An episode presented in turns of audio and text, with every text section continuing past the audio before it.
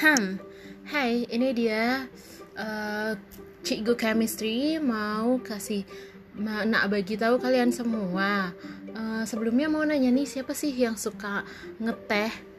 Pasti nggak asing kan dengan wangi dari secangkir teh. Jangan kan kalau misalnya kita beli, jangan kan kita minum teh ya. Kadang kalau misalnya lagi ke minimarket aja pasti kalau udah di lorong-lorong yang ada tehnya tuh wanginya udah beda tuh udah ada wangi-wangi teh-teh gitu kan. Nah ternyata ini loh yang membuat teh jadi wangi banget. Jadi ketika daun teh pertama kali diseduh nah aromanya itu memandangkan bahwa di dalam secangkir teh yang kita seduh terdapat senyawa benzena.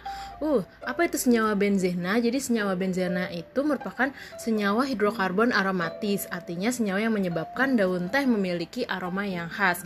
Hal inilah yang diperhatikan dalam industri pengolahan pengolahan daun teh agar tetap mempertahankan cita rasa yang menyegarkan. Oh, seperti yang kita tahu, teh camellia itu satu marga dengan bunga camellia yaitu genusnya camellia. Pasti baru tahu ya kalau mereka masih satu marga dalam tingkatan taksonomi. Oke, okay, uh, eh, dari dalam daun teh itu banyak sekali senyawa-senyawa kimia, terutama senyawa kimia aromatis. Nah, sekarang kita mau bahas nih, apa sih senyawa kimia aromatis? Ternyata senyawa kimia aromatis itu merupakan senyawa hidrokarbon yang berbentuk heksagonal atau cincin karena memiliki ikatan rangkap dan tunggal. Jadi hidrokarbon itu membentuk cincin artinya rantainya itu tertutup dan senyawa aromatis memiliki ikatan rangkap dua yang selang-seling. Bisa cari nanti nih di source engine tentang benzena. Bentuknya tuh lucu, jadi segi enam gitu. Nah, terus sedangkan senyawa aromatis pada teh termasuk senyawa volatil, yaitu senyawa yang mudah menguap, sehingga kita dapat mencium aroma teh yang khas. Nah, secara alamiah, wangi pada daun teh yang segar tidak akan seharum wangi daun teh yang sudah diolah.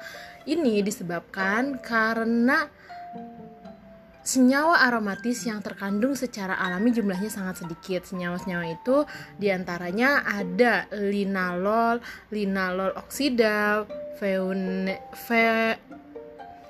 fenuetanol, geraniol, benzil alkohol, metil salisilat, N-heksanal, dan cis 3 heksenol.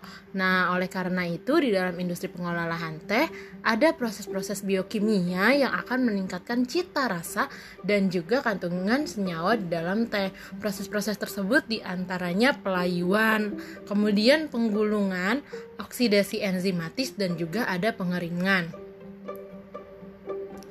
Oke, siapa nih yang di rumahnya mau membuat teh? Jadi tehnya tuh jadi wangi gitu. Atau misalnya kamu mau membuat pabrik teh, perlu memahami ini.